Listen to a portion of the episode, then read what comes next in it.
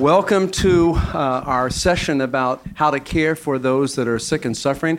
My name is Tom Patton. I'm one of the elders here at Grace Church, and I want to introduce the men also who are here who are going to be on this panel to be able to answer any questions you might have. We call this a conversation, and so it's really a unique kind of format where you're asking questions and we're answering, and it's like a conversation between us. Uh, let me start first with uh, Dr. John Stott first, so he can introduce himself and uh, what he does here at Grace Church and what he does as a ministry. Hey, everybody, welcome. Um, yeah, I'm John Scott. I'm a medical doctor. I'm in internal medicine, so that's an adult physician. So I take care of 18 year olds and, and, and higher. And I'm a lay elder here, uh, which means that I'm you know, a uh, you know full-time physician and um, also um, on on the uh, elder board here as well. And um, the type of things that I that I do a lot of different things around here, but you know, I, I like to say that you know my esteemed colleagues here are all seminary trained um, I am just a humble country doctor from Canyon Country, is what I, what I like to say, uh, one of the local uh, uh, towns here. But anyway, um, I, am a lay elder, but I've been very blessed to have sat under Pastor John's teaching for 43 years. So um, hopefully you get to pick something up along the way. So, um, but as far as questions, if you have you know, different questions uh, today, uh, things things about how to approach I'm sure all of you have done this at one time or another, but like how to approach going into a hospital, what to expect, um, what's the etiquette there, what are the things that you might encounter, um, you know, how to to do it to do it well, you know, or a nursing home or some other uh, you know milieu that you're going to go and care for someone. Uh, and give them pastoral care. So those are kind of the questions that, that I would be happy to, to help you with today. All right. And Rick, if you introduce yourself. Yeah, I'm Rick McLean. I'm a pastor here, elder. Um, we have a unique ministry here uh, for those with disabilities. Um, we might have been one of the first churches that started that ministry many years ago, back in the 70s. Uh, and uh, Joni Eareckson Tada was here at, at, that time and helped us kind of get this ministry going. And uh, so now we it's grown over the years. We have a, a Tuesday night outreach that we have, like it's kind of like Awana for disabled people. And then we have Sunday school classes on Sundays, two Sunday school classes, and then we have uh, two camps in the summer, and then we have some things on Saturdays we do too. And so we have a, a large amount of different, different disabilities here, from cerebral palsy to Down syndrome to autism, which is obviously I'm sure many of you are aware of that is the fastest growing disability now, and uh, is autism. One out of every maybe 50, 60 kids could have it. So that's a ministry that's going to really take off for us as we have a ministry for young autistic kids here now also. I also, we started a ministry a few years ago to help people that are dealing with Alzheimer's and dementia. So I sort of help oversee that also. And then I sort of work alongside with Tom. We uh, try to visit shut ins here, you know, those people that can't come to church anymore, that are either old or have had some issues in their life. We try to minister to them. We don't want to forget about those special people. So, so if you guys have any questions about the elderly or about disabilities or whatever, we'd glad to answer them for you, help you with that. And uh, my name is Bill Shannon. I've been uh, here at Grace Church since 1982. And uh, I've been serving on staff here since 1989. And uh, one of the elders. Uh, my position here is that I oversee the uh, counseling department. I happen to be a fellow with ACBC, if you're familiar with the Association of Certified Biblical Counselors. And um, we um, are always dealing with folks that are hurting, they have pain uh, of various kinds. It could be emotional pain, it could be physical pain, it could be loss, whatever it is. And we're just trying to help them and to think through it rightly and, and to point them to where they have their greatest hope. Now, John mentioned that he was a lay elder, and I once heard a lay elder give this description that a lay elder uh, does what the staff elder does because they're good for nothing. That's a good transition for me. Uh, I'm Tom Patton. I'm the pastor of what we call pastoral care, but you could also call it congregational care. Um, at Grace Church, we have a very unique setup where the Sunday school classes that we have here for adults, where they're called adult fellowship groups, really minister to all the people who go to those groups. Sometimes it's as uh, large as 500, sometimes uh, 150. And those groups always minister to themselves. But then there's a lot of other people that go here to Grace Church, attend faithfully, are part of our ministry, and are even members, but really don't have anyone to reach out to them. And so that's what I do. Um, people come to us. We have um, enduring loss ministries where people have had someone that they have lost and we're there to help them while they're going through that grieving stage as uh, rick said we have also visitation of those people who are homebound we have hospital visitation as john spoke of so we try to meet people everywhere we can and as they come to us with these sometimes excruciating and sometimes almost hard to believe devastations that have happened to them that really rocked their faith and we're there to help them from everything to making their funeral, uh, you know, uh, setting happen, uh, making all of those appointments, uh, to really helping them as they grieve. And so that kind of summarizes what we do here. Um, just wanted to let you know that any question uh, that is coming from your heart uh, about a situation that you're in is, of course, welcome, or anything that's just theoretical. Maybe you're in ministry here and or wherever you're from, and you're just questioning how do you even deal with this? You know, people are living much longer now, and that doesn't mean that they're living with greater um, longevity in terms of uh, their condition. Sometimes they're living to, into the hundreds and yet at the same time they're uh, miserable they feel they're not useful anymore uh, they're having spiritual battles un- unbelievable kind of battles even depression and so we're here again we don't have all the answers we're just a uh, group of men that deal with this a lot and so, because of that, uh, they've asked us to be here. Is that because we're getting older? No, that has nothing to do with it whatsoever. Um, I, I, I, think Bill's the oldest, but I don't know. Uh, no, I think that the Lord does create a greater empathy as time goes on. Um, as you do get older, it's interesting where your heart reaches out to those people. And it's so uh, significant, at least in my life, where as the, this ministry is happening more and more in our um, congregation that's getting older, we have people here still that were here when John MacArthur first arrived. So we have charter members here that have been here over 50 years, and they don't seem like they're going anywhere. Uh, and so it's a special kind of you know ministry for us to make sure that we're taking care of those people that were here from the very very beginning. So it's a precious thing. But that to say, any questions that you have on your mind, this is again a Q&A, a question and answer format. Um, so whoever wants to go first, I don't know if we have a microphone, and we we'll really just repeat should. the question. Okay, so we'll just repeat the question.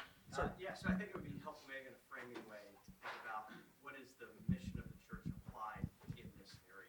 I think, you know, when we think about the mission of the church in evangelism, there's no one else out there doing that.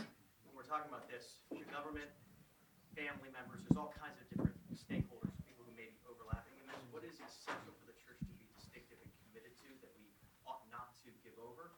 Uh, and, and how do we navigate that as a framing concept? Because I think specifics, we say, gosh, there's so many things we want to do to help.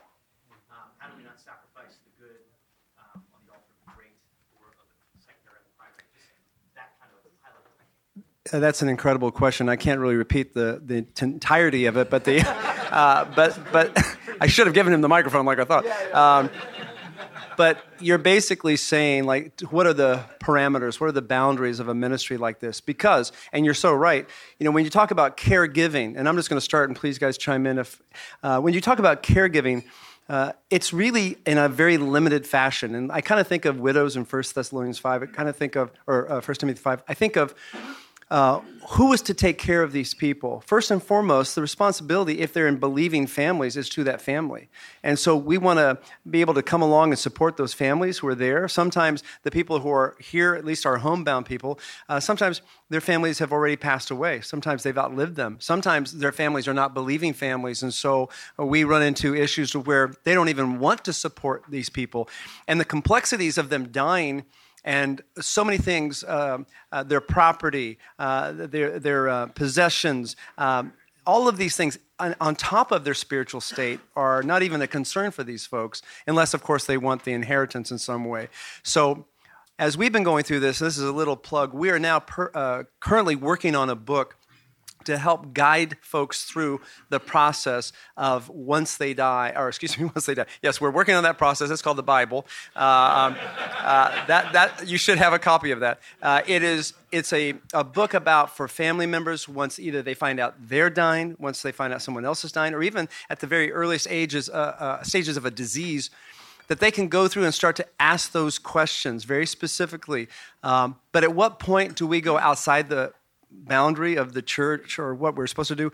I think we're supposed to be there at every point where, where they ask us to be there. We, we don't want to be intruding. We don't want to sit there and scoop family members aside.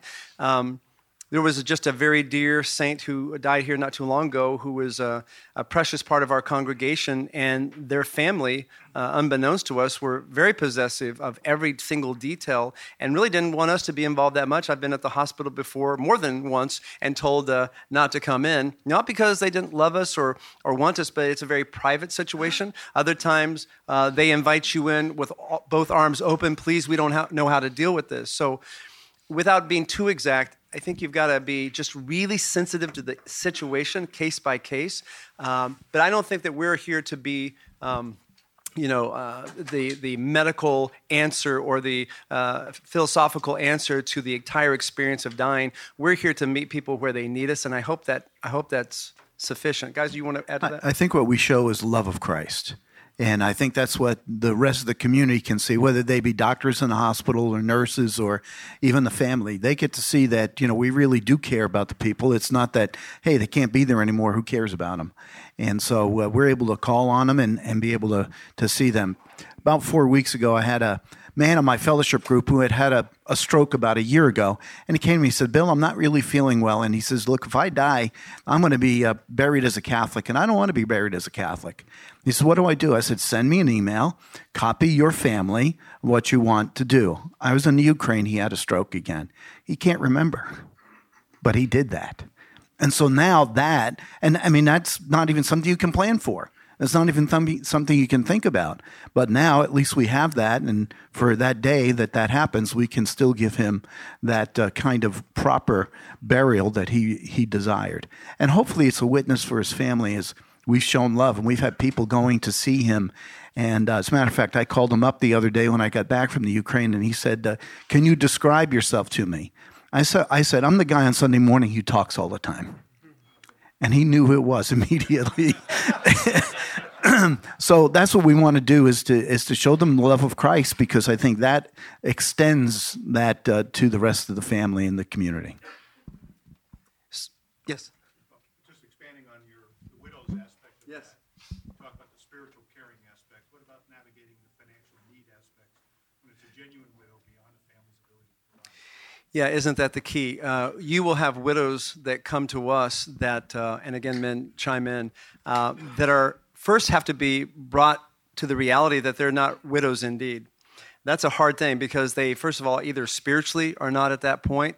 Um, I'm thinking of one lady very specifically who was, we were incredibly as giving as we possibly could. Actually, I think we've given more financially to this one woman than we've given anyone before.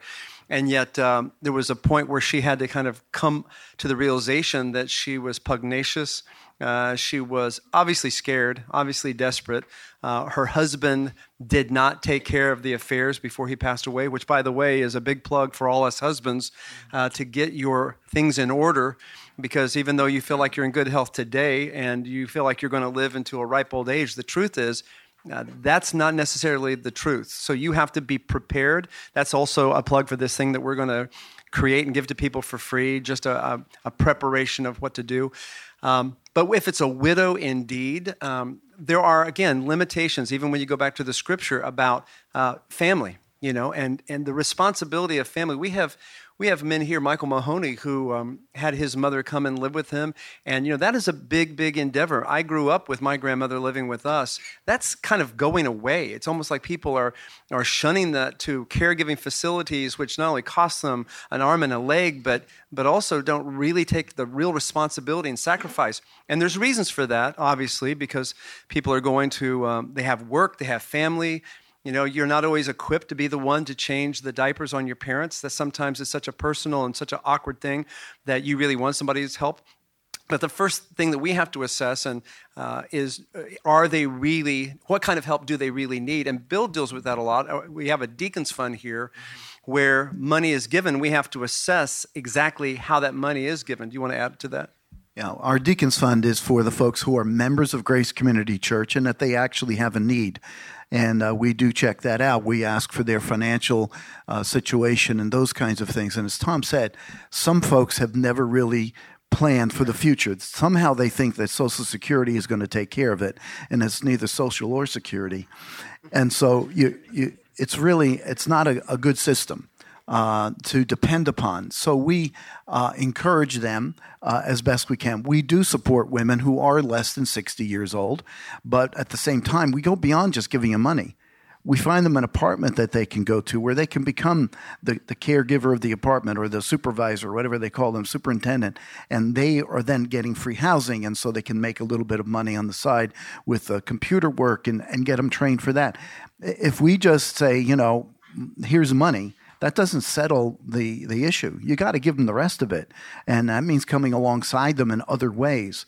And we have men and women in our church who are retired who are looking for ministry. And here's an op- opportunity to do that. And so they can come alongside them and give them those kinds of uh, skills to be able to get through the rest of life. In fact, our secretary, sorry to cut you off, Rick, but our, our secretary, uh, Evie Anderson, we share her, and uh, she is one of the most wonderful widows uh, that you've ever wanted to meet. Uh, both her husband and her son passed from cancer, and she is working here at the church. So our pastor provided her work here, and she's just a delight to us. So those those do happen.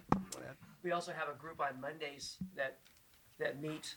Sorry if that doesn't work, but group on Monday that meet and they widows and they have some fellowship together and they encourage each other. I think it works now. and so that's been a real blessing over the years having that kind of group. So. Oh, I need to turn it on. okay. Anyway, you want to you want to say anything?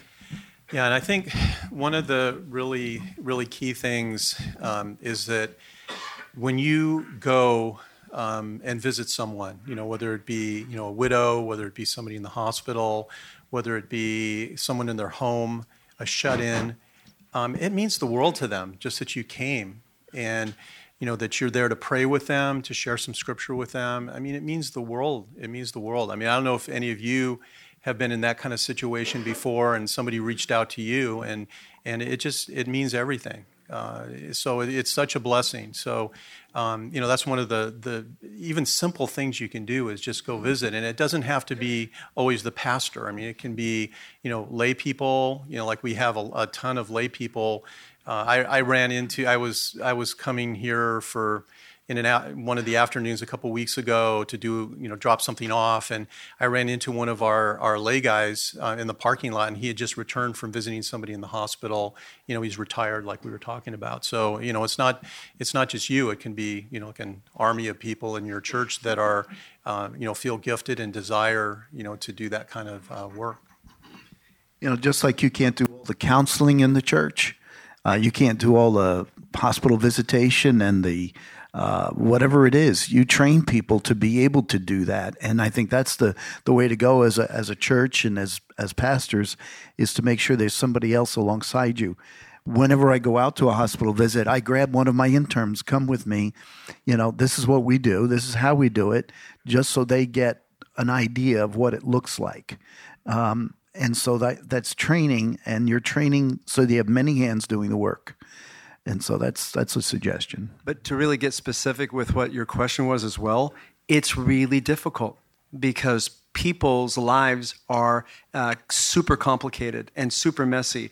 And when you knew her, uh, when she was married to the man that uh, died, and now she's a widow, all kinds of things come to the surface that you were not aware of uh, spiritual issues that were there, financial irresponsibilities that were there. And so, what happens is, and this is what you got to prepare yourself for, is to train other men, because you can't do everything if you're the lead pastor, to train other men to come in, or other women in that particular case come alongside and really set up uh, foundation for a long period of time because you're going to be getting into all kinds of details and, and dilemmas that that person has not shared. And so, you know, financial stability for a situation like that, um, it takes First of all, for her to be, was she even a part of a group of Bible study or a life application group? What, has she extended herself to other people in the church? We have people that come here to Grace Church that literally come at the very uh, right before John preaches and leave when he prays, and they have absolutely no connection to anybody. You think, is that happening at Grace Church? Yeah, that happens here too.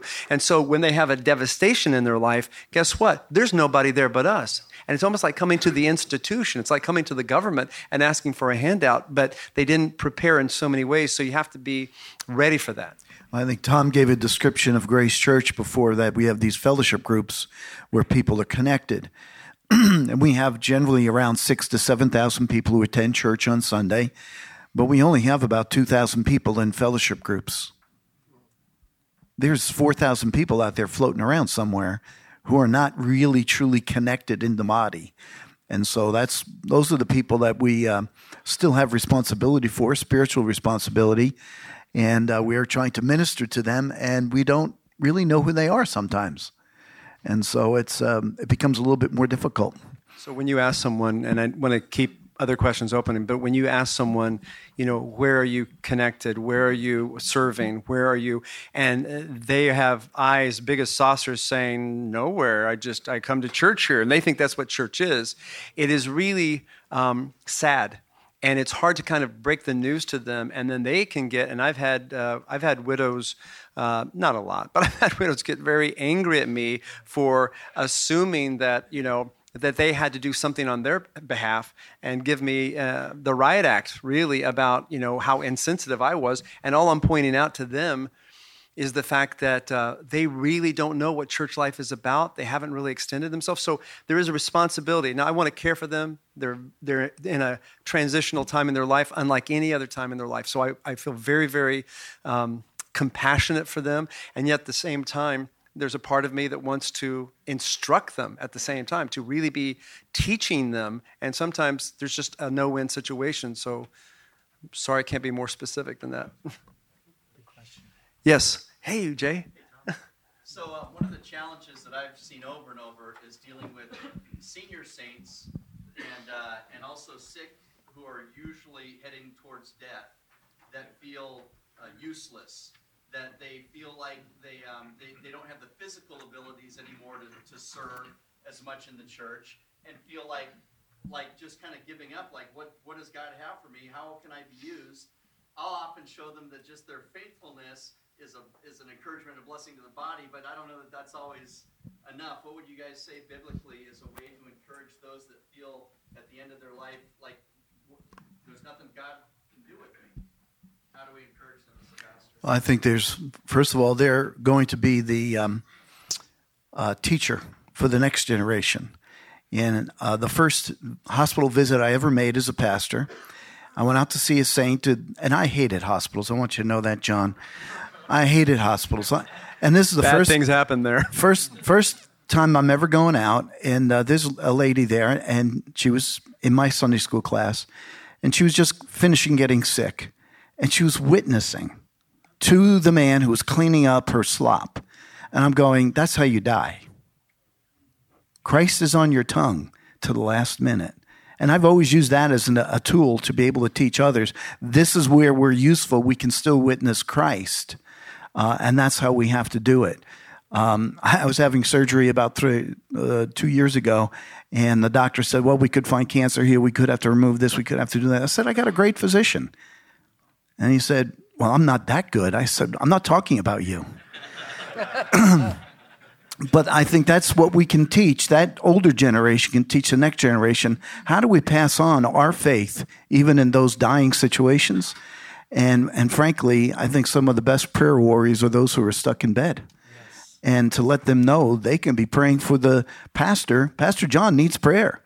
You know, and pray for the pastors and the elders of Grace Church for faithfulness and, and that, you know, there would be nobody that would go wayward, that kind of thing. So that's what the, the older generation needs to understand. You're there and you still have your mind. Let's use that. Okay? And to really value what prayer is. I think sometimes we think that prayer is um, that God doesn't really hear for some reason. It's just this thing like when you don't have anything else that you can do, pray because at least that's a spiritual discipline, as opposed to, you know, God really listens to the prayers of the saints and is faithful. And I have gone to hospital rooms just like Bill, where, and I'm sure this has been your experience as well, where you go in there and you come out more blessed because they were so encouraging to you as they were dying. And so I'm going into them to try to share the word of God and you know, I usually go to Romans, you know, 8 and 9 or and I walk out of there thinking like, God, I am so thankful that you're my savior because they ministered to my heart like I pray that I could do to them. So I think people undervalue as Bill was saying the immense weight that they have in terms of just being able to be cognitive enough to be able to pray and to encourage. Um, and the opposite is also true. Maybe you need to make that as an example. To die badly is very common. Uh, to see people dying uh, with a, a, state of stubbornness and resentment, and, and what a depressing you know, testimony that is to the people that are around them. And you almost don't even want them to know that they profess Christ because their, their fear has overwhelmed them. So, would you add to that, Rick? You know, I, I, agree. Every when I go visit people that are in the hospital, you know, I, I, I have a, you know, I want to encourage them. And a lot of times, we, especially those dear saints that love the Lord, I end up getting encouraged. Uh, they tell me they've been praying for me, and and uh, and uh, just they're such a blessing. And and even the people in the hospital have noticed there's something different about them. There's something different about them. They have a joy. You know, that Bible talks about suffering with joy these are the greatest examples. These are the dear saints of our church. So I totally agree with Bill. I, when I visit someone who's laying in bed, they're just laying in bed, they're ill, they can't do anything anymore. And I say, you know, you can pray for us, pray for our pastor, pray for me. And sometimes I'll even bring them a list of people that need prayer in our church that are struggling and suffering. So I'll do that too. So I think I totally agree that prayer is a great thing that they can do. And uh, we, they can become our prayer warriors in our church. Yeah, and there's, there's, um, there's a whole nother group of people that we don't always think about as the first ones in our mind, and that is is younger people too. I mean, there's there's families um, here at this church that they have children with cancer that are going through treatment, and that's long. That's a long uh, term investment, and it isn't just going to visit once. You know, it's it's sending them a follow up, you know, message or text or something. Let them know you're praying for them. Um, you know, recently I had the opportunity and blessing to be a part of a, a family that was at the end of a very uh, difficult road. Um, it was a young couple, and the wife um, had um, had um, leukemia and had had a bone marrow transplant. And the transplant that was supposed to save her life um, unfortunately turned on her body and started just uh, attacking her body. It's called graft versus host disease. And um, she became very, very ill and tons of pain and eventually succumbed to the condition. But just having, just going and sitting with the family and, you know, and praying with them and, um, you know, encouraging them from the scriptures and and seeing her faith i mean she had a blog and she touched so many people with that in her suffering and, and dying well and sharing uh, her passion for Christ and her joy in, in impending going to heaven, even as a, a young, young lady, you know, like in her, her like her tw- late 20s. So, you know, that's another thing, you know, p- people that are losing, you know, have lost children uh, to miscarriage or or some you know sudden inf- infant death syndrome. You know, even younger families go through tragedy and pain and um, and grief, and so not forgetting them and being a part of their lives is also really important. It is, you know, and they have like their whole ministry lives ahead of them. You know, and it's the kind of kind of thing where as we minister to them you know, in, in 2 Corinthians 1 is one of my favorite passages on trials and, and how God comforts us and so that others could be comforted with the comfort what we are comforted with. And so you going there and, and in a sense almost modeling that compassion and comfort, they then now have a unique opportunity to minister to somebody else that's going through the same thing in a unique way because it's not that no no i'm sorry you don't understand. They can say oh yes yeah i do understand exactly what you're going through. So um, yeah not forgetting the, the younger people in your congregation as well And another thing that we've done, Jay, which I thought was really special, there was a saint here that passed away at 92, Charles Miller. And Charles Miller was a very specifically unique kind of guy, war hero from World War II. He was in Harry MacArthur's church, uh, John's grandfather. Then he was in Jack MacArthur's church, and then he was in John. So he went through all the MacArthurs. And so he had a very like three generation kind of influence. Uh, really precious guy. Well, when he was at the end, uh, we had, you know, in our fellowship groups, we had little mini groups of folks that would come out every Sunday. It was uh, the husband, the wife, and whatever kids they had. And kids are so great. And they would just visit them every Sunday. And it was just, you know, we'd have signups, and it was just such a wonderful ministry. Bringing, he, he really liked candy a lot, and to bring him, you know, he wasn't supposed to have it, but you know, uh, we kind of smuggled it in, and uh, it was just such an encouragement to see this man light up, and he would talk and talk and talk. A guy who basically didn't talk any other time. So maybe having ministries for families to do that, at least we saw that being a wonderful thing. Now, I don't know if you're talking about just people who are, you know, on their back at that point, or they're just I, I, love that word, but I, I really loathe it too. Uh, you know, useless. I feel, and that's the true description of it, but you feel useless. And so, how can they feel useful? Well, having people coming over just to converse with them, to share, to tell us about your, your testimony, or share us uh, about, you know, how did, what was your life like in terms of uh, how did you choose the mate that you chose, and what were the, you know, other than her being cute, how did you understand that that would be the one for you. I mean, so many people need the the the wisdom of the gray hair, and they don't access it. And so uh, maybe construct that in some way with some teams that could go out. Some more questions, yes, gentlemen. I'd like to hear you talk about the differences in culture regarding desires to be ministered to during sickness, when to pursue people, when not to, what you've observed, things changing, you know, younger people, older people? Los Angeles area is multicultural. I mean, there's all kinds of cultures here, and I think that's what you're you're hinting at here. Uh, the only thing we can do is ask. If they don't want us to come, we don't go. I mean, that's you know you don't want to go beyond uh, and become rude. And so, yes, there are some cultures that don't want you around because this is how we handled it, and and you don't. Uh, I received a text in the middle of the service one Sunday, and I was asked to go to this cultural situation. I knew it would be, and uh, they they were asking me to come because a person was dying, but the person who asked me to come said the rest of the people that are here are dead already. In other words, they're dead spiritually. Would you please come? So I'm going to. I didn't even know the person. I only knew one in the whole room, and it was just a great opportunity to be able to show the love of Christ and, uh, to all of them and to talk about where she was headed. Um, but sometimes they don't want you to come. And what can you do? You can't knock the door down. And, and then if you're talking about the young and the old, I don't know that there's much cultural difference there within, yeah just real quick as an add-on, I had um, just did a memorial service, and uh, he was most likely not a believer.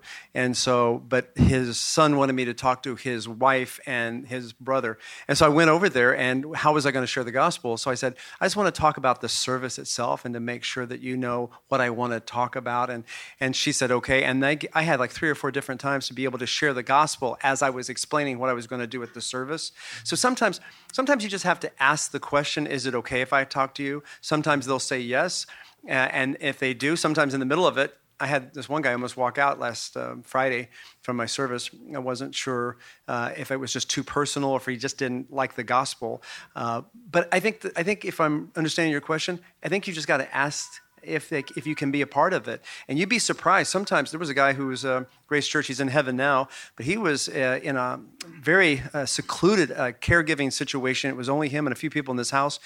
And I just said, Would you like me to serve communion to you?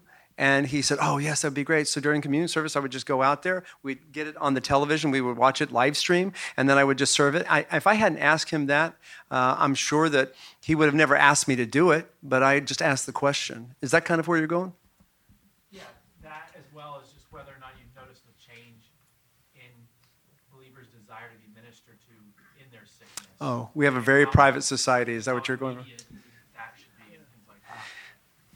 Yeah, another thing um, that's really, really key is to understand as best you can different cultures, and their kind of the kind of the um, the dynamics within that culture in terms of how they would want to be ministered to.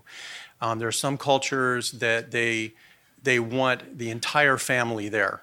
You know, that it's going to be a group conversation. You know, they don't want just the you to minister to the one person. is going to be everybody because that's that's how they do everything. Um, there are some that are very private. There are some that uh, even for the physician, um, you're never allowed to mention the word death to uh, one particular culture I'm thinking of, about because then they will think that you are trying to kill them literally if you mention you know, the fact that they, it looks like they're you know maybe moving toward hospice care or something like that. And so the family will say well do not tell them anything. Um, you know you you know, you can tell us, but do not tell him because you're gonna, they're going to think that you're, you know, trying to, you know, to kill them. So, you know, in, in a spiritual context, you know, just understanding that as, mo- as much as you can about the culture of the, pe- the person that you're going to go minister to, maybe talking to other people in your church, uh, and just say, hey, what dynamics do I need to be aware of as, as I go to minister to this person? That's really helpful. Yeah, good questions. I'm a physician, particularly work with hospice patients. You mentioned uh, you, you go to 2 Corinthians 1. Are there other verses or uh, biblical themes that you tend to go to a top five list, so to speak, for uh, the, the, the dying? Top five for the dying. Um, I always, I tell you what, for some reason, when I go to people and they ask me to read to them, I, I tend to go to Romans 8 and 9 i read all the way through because uh, you know there's no condemnation for those who are in christ and i read the entire chapter i've seen people even at that state where they're um, you know almost in a state of coma but they're still responding to that, those scriptures um, i think also the book of revelation you know 19 on is such an encouragement uh, for them i'm sure there's other passages that come to well, mind may, this may sound a little odd but i would use even psalm 23 yea though i walk through the valley of the shadow and how long is a shadow? It's not forever. The shadow of death, it's not going to last forever. You will be alive. If you're in Christ, you're going to be more alive than you've ever been before. And, and to give them that hope, because that's what they're looking forward to. I mean, that's what they're, they're thinking about. That's obviously if they have that Christian background and are um, in the Lord. And it's just a shadow, doesn't last forever. 1 Thessalonians 4:13 through 17 or 18 is really I've never done a service or been in a hospital room where I didn't read that. Uh, because it says at the end, therefore comfort comfort one another with these words, and so that's very very important. Yeah, yeah in Revelation 21 4, um, you know, just that hope that God will wipe away every tear from their eyes, no longer be any death, no longer any mourning or crying or pain. The first things have passed away you know, so that that future hope. Um, you know, I, would just like to share really quickly kind of a story from my own life. Um, my my own dad, um, he was um, he he attained to the age of hundred, and we shared I shared the gospel with him many many many times over the years, and he politely would listen to me up to a point, and then kind of his eyes would glass over, and he'd change the subject. Happened over and over and over again. But um, toward the very, very, very end of his life, as he was um, what was going to be his last hospitalization, I just really felt the strong compulsion to go share with him one more time. And what I did, um, I basically didn't want to get too complex, but I, I just read Romans 5 8, you know, that God demonstrates his own love toward us in that while we were yet sinners, Christ died for us you know, and I just told him how much I loved him, what a great dad he had been, how, you know, he had invested his life. He was also a physician, serving people and all that. I said, but dad, you know, you know, before a holy God, that doesn't, you know, you're, you're, we're all sinners. And um, so I just, I just unpacked that for him briefly and just asked him, um, you know, would you like to pray and receive Christ now? And he said yes. And, you know, as I was pulling my jaw off the floor. Um, you know, and so um, thankfully my wife was there, so I, I, I, know this actually happened. She can testify to it. But, um, but yeah, we prayed, and he prayed to receive Christ, and then um, he he closed his eyes and we're saying, Dad, you know, are you tired? Do we need to leave? And pretty much that's the last thing he ever I ever heard him say because after that he couldn't really uh, uh, speak to me anymore. He was he was um, kind of not really comatose, but he was too weak. He couldn't even talk. But he said he said praying. That was the last thing he said. So, you know, just you know, the thief on the cross, I think, is in Scripture for a reason to give us all hope and never to give up. So I just like to encourage you with that. Um, but yeah, that was amazing blessing. But um, yeah, Romans 5:8 is always going to be special in my in my heart for how the Lord used that for to save my dad. Yes. Uh, I want to go back to a question to follow up on something John said earlier about um, sort of a long-term investment into some of these situations. So if you have um, family or individuals who do have some sort of long-term suffering that you see and you're ministering to, and then there's a there's a, a real negativity and bitterness that grows sometimes within that suffering. Um, maybe something you guys could talk about for a minute about how to encourage them repeatedly, maybe freshly, as time goes on. Yeah, that's that's a great question. Do you guys have any thoughts? Well, you know, yes, I, I, don't know if I can in its entirety, but basically, how do you deal with those who are suffering who become more and more embittered as time goes on? Is that a good way to summarize yeah, it?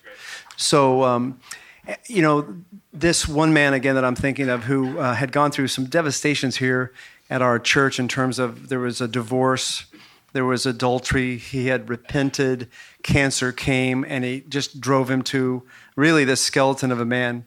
I remember going to him and seeing him. He was a kind of a muscular guy with tattoos, and he had shrunken into such a, a little man, and those tattoos were still on him. And it was just such a uh, the irony of it was so great. And he was he was bitter, and and I came to him uh, because of his ex-wife's uh, just you know request, and um, I started with the Book of Job. And I have actually gone through the book of Job. I preached 60 something messages through the book of Job. I don't know how they endured it, but they did. And uh, which was great for me. No, there's no church like Grace Church. Who's going to do that? But um, our fellowship group is where I preached it. And so I was just applying the themes of Job to him because, again, there was, you know, Job is a man of patience and endurance, but he was also a man who questioned God uh, all throughout the book, and people forget that.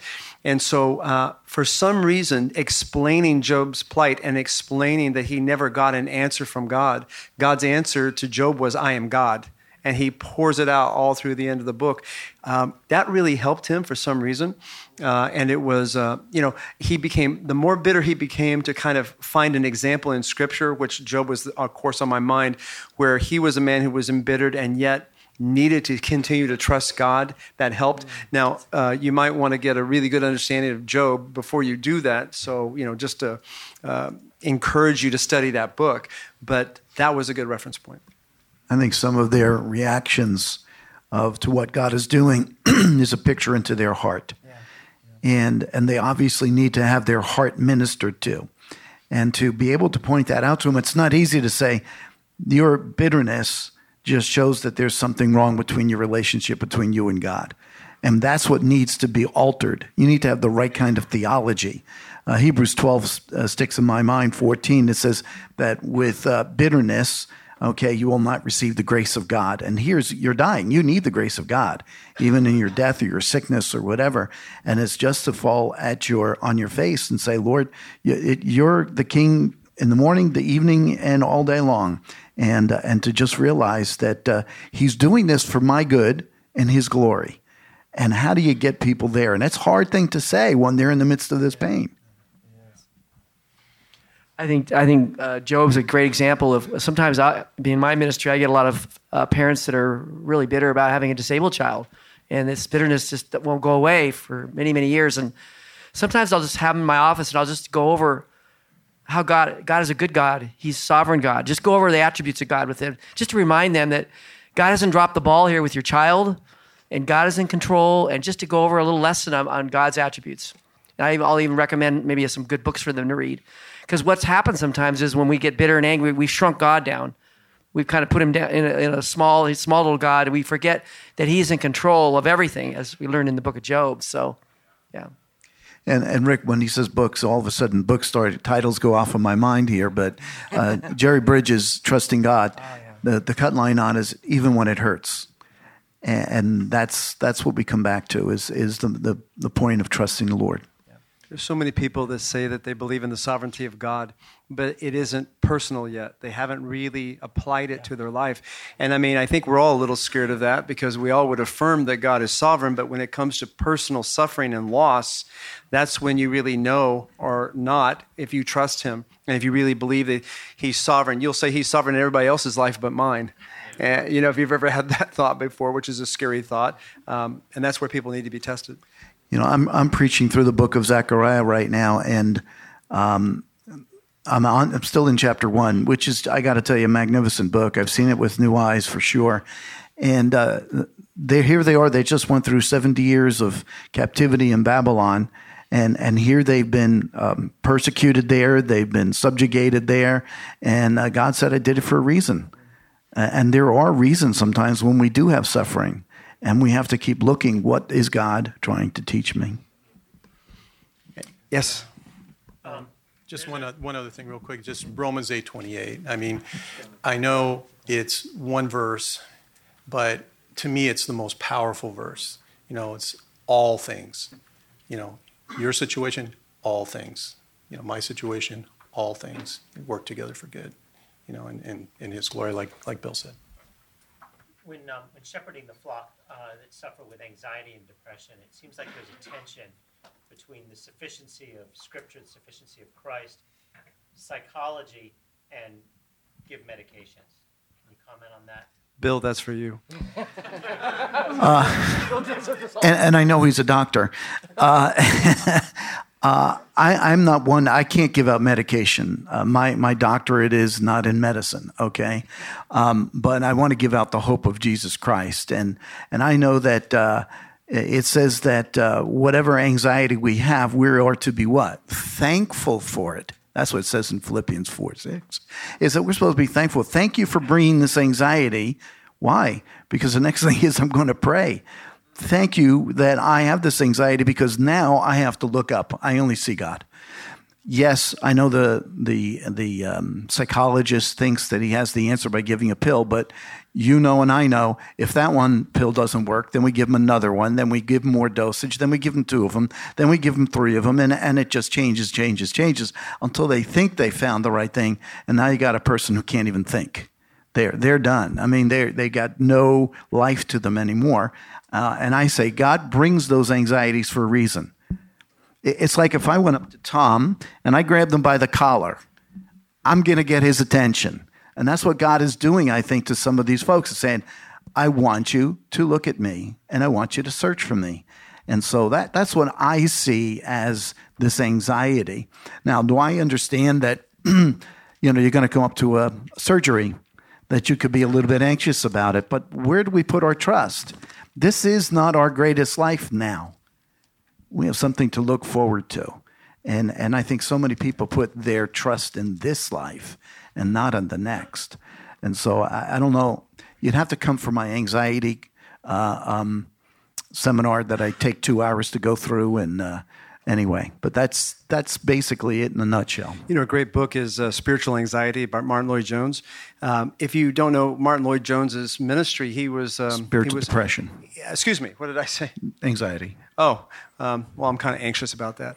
Um, it, it, Martyn Lloyd-Jones was actually a doctor to the, the royalty of England, and yet then he dropped out of that to be a pastor, and that's where we know him in that mm-hmm. way. But he, in that book, Spiritual Depression, he says you know, for you to uh, not listen to yourself but talk to yourself. I don't know if you've ever heard that expression. Counsel meaning, yourself, yeah. Uh, not to listen to the, the ideas and the lies that come up through your anxious things, but to instead preach to yourself the truth. And I have found that coming from a doctor has been an incredible insight to me, even someone who could pr- prescribe but decided, no, the focus should be, again, what you believe and to continue to tell yourself what you believe. John, do you want anything to add to that as a doctor? Yeah, it's yeah, it's a tough situation for what I do because I'm a primary care physician, and a lot of people.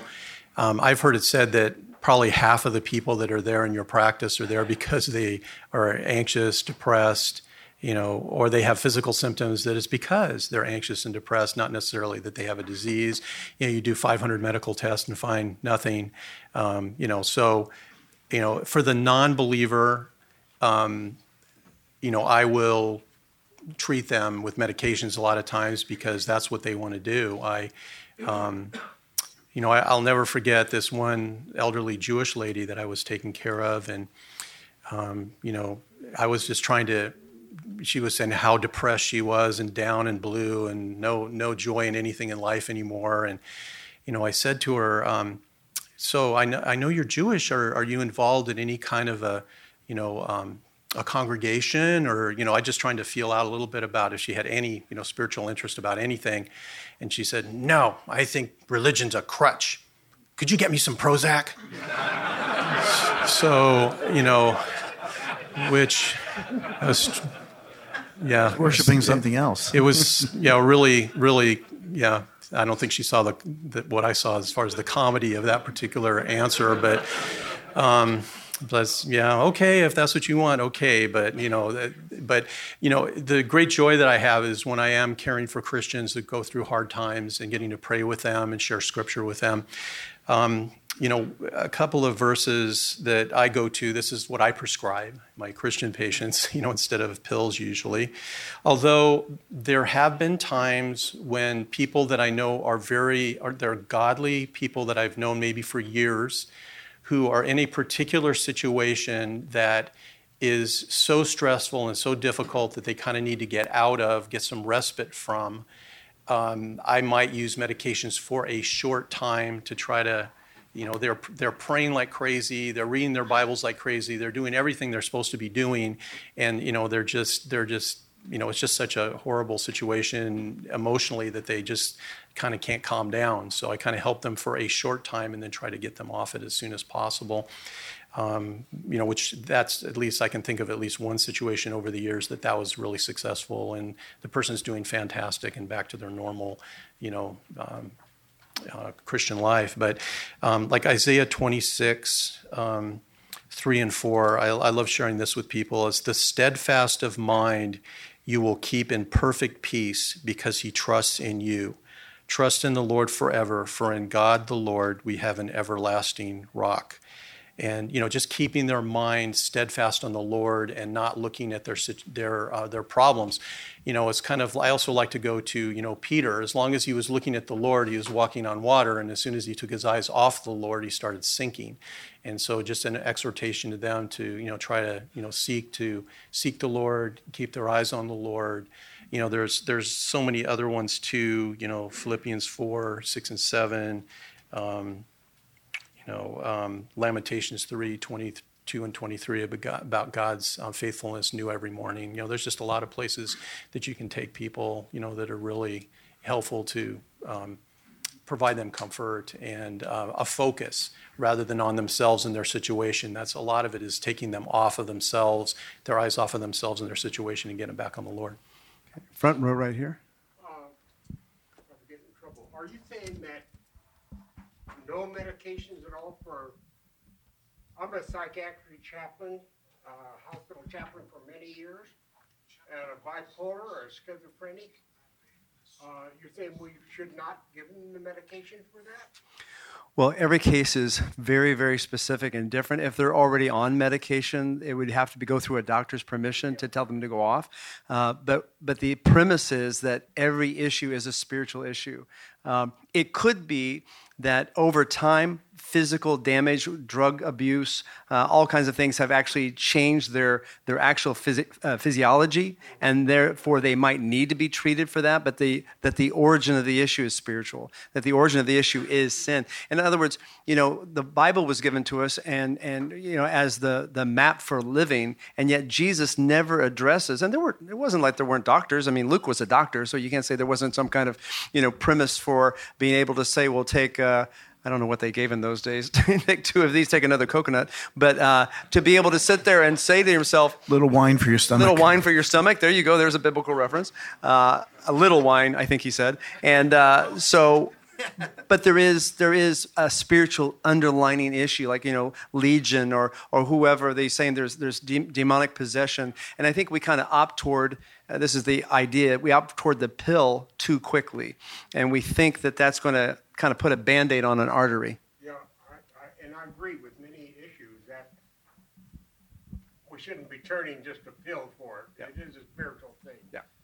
But some of them, you know, uh, It's case by case. I don't think you can say never. There, there's um, yeah. somebody gave me a gift a few years ago of the DSM five. Sleeping medicine? And uh, and I asked the fellow how much it cost him. He says it was free for me because I'm a doctor. And uh, he gave it to me, and I started looking at it, and I started looking at the DSM five and looking at my Bible at the same time. Not that I thought they were equivalent, okay, but I found certain people in the Bible that were actually in the DSM five. I couldn't believe it, and I started to see that Nebuchadnezzar would have been a definite schizophrenic. So why did he have a schizophrenia? Because he was in opposition to God, because he wanted to be God, because he wanted to be first. I actually saw, believe it or not, David in the depressive state when he was before the king of Gath. I mean, he's, he's foaming at the mouth. Depressive but after he sinned with Bathsheba. So there are certain things that cause humanity to respond to life and sometimes sin.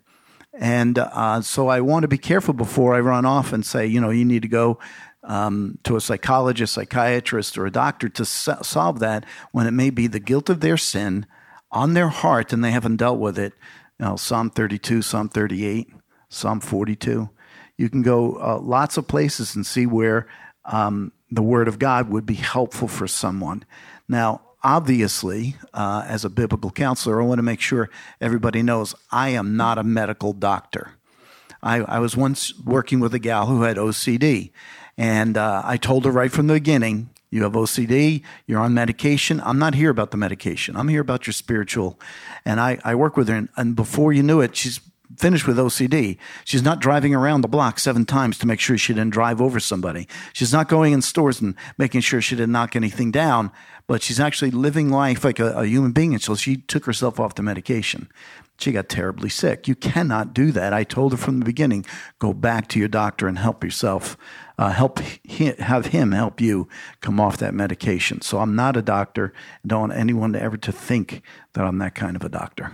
In the question. back. And a lot of times our counselors um, will, um, uh, will, will recommend a person get a checkup with their, with their pri- um, primary physician because there's a lot of uh, medical conditions that are easily correctable, things with, you know, like thyroid medications, things like that. If the person's, you know, severely hypo or hyperthyroid, and that's one example, you know, that's easily correctable. And it's not necessarily a spiritual problem; it's a it's a physical problem. And once that's corrected, then they can focus and listen to Diabetes as well, and there's other things. Yes.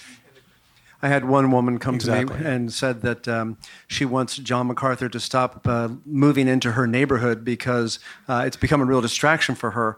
And I said, Well, let me double check. And so I asked the main office, I go, Does John still live where he's always lived? And they go, Yeah. And I go, Good news, uh, he's not in your neighborhood. She goes, Yes, he is. And his security people are following me. And, and so I said, Why don't you get a physical checkup? Why don't you just go to make sure you're okay, make sure you're doing okay, because this is completely delusional. And um, so sometimes you have to do that because it could be a thyroid, it could be an issue, it could be many different things. And so before I jump to um, something really, really severe, like the fact that she might be, um, you know, in some kind of spiritual plight, I want to first go to, you know, maybe you do need to go to a doctor. Last but like, uh, not least, Question. In ministering to the spiritual heart, how do you um, minister to those who are cognitively impaired, who may not be able to understand a lot of the deep truths of Scripture or simple truths of Scripture? Rick, that's you. That's Rick. I'm not, I was gonna you know, I think there, I try to, I don't know if this is on or not. Yeah, you're good. Switch, we'll just switch here for a second, I guess. Um, yeah, that's my ministry, really, but, but I think the, the key is that we know that, that God can speak to their hearts and the Word of God can speak to their hearts. And I, in my ministry, I've had to lean on that because we have a lot of people that, uh, you know, if they were to die today, they're probably not, they're gonna, they're not gonna, they're gonna go to heaven because they're not at the age of accountability.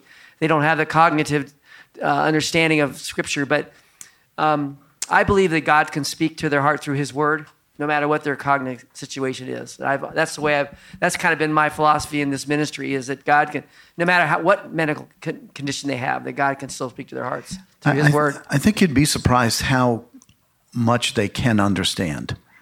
Um, we had a pastor on our staff years ago who had a son who was uh, Down syndrome, and uh, unless you knew it, you you would see him in his classroom, and he was a better behaved child than the rest of them.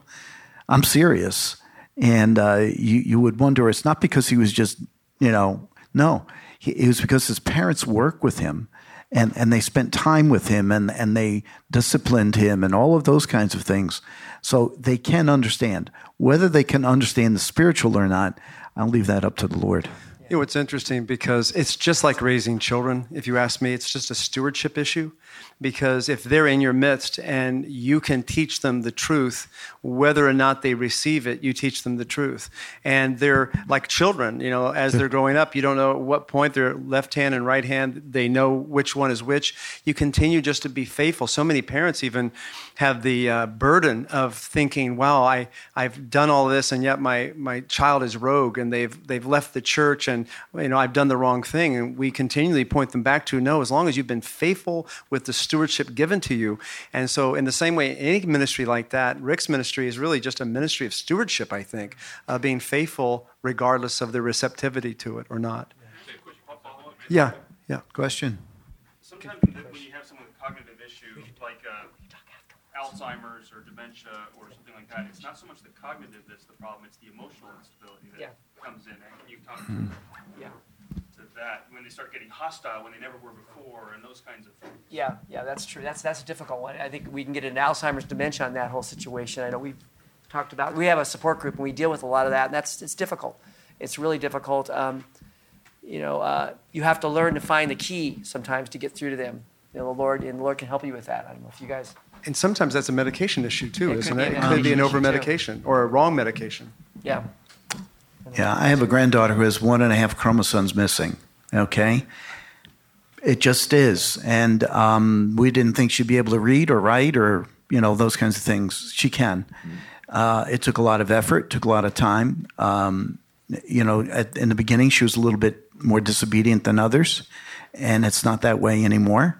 And uh, my my kids just stuck with it, and they worked at it, and um, so there are things now. I, again, uh, because of the issue that she has, there are there are very few cases of it, and so they don't have any uh, history of what could happen for the future. But she can um, relate to some degree. She has difficulty understanding uh, what people are doing to her, though. Um, that's the one thing that uh, she's very sort of blank on. She doesn't have that kind of awareness. So her parents have to keep teaching her and teaching her and teaching her. So, same thing Well, there. We can end maybe with just this one thought. I asked Pastor John years and years ago if you could just teach me or one lesson uh, in pastoral ministry that would be important. What would be the one piece of advice you would give me? And he said, "Be patient. Be patient." And I think with this entire discussion, underlining all of it is just be patient with your people uh, because they're going to need it, and you're going to need to ask the Lord for a lot of it. Okay? Can I pray to end our time? Let's go. Father, thank you for these men, for their questions. So many questions that were not even asked that are still needing to be asked. And we just pray that you would answer them through your word, that you would use what we have said to encourage the men who are here, help them to go back to their ministries, the, the people that are there that are in their care, and help them to learn to patiently care for those who are yours. And we ask this in Jesus' name. Amen.